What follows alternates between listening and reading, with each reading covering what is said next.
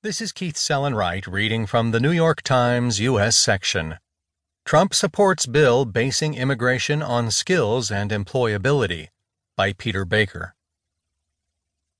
President Donald Trump embraced legislation on Wednesday that would overhaul decades of immigration policy by replacing a system that favors family ties in deciding who can legally move to the United States with one based on skills and employability. At a White House announcement with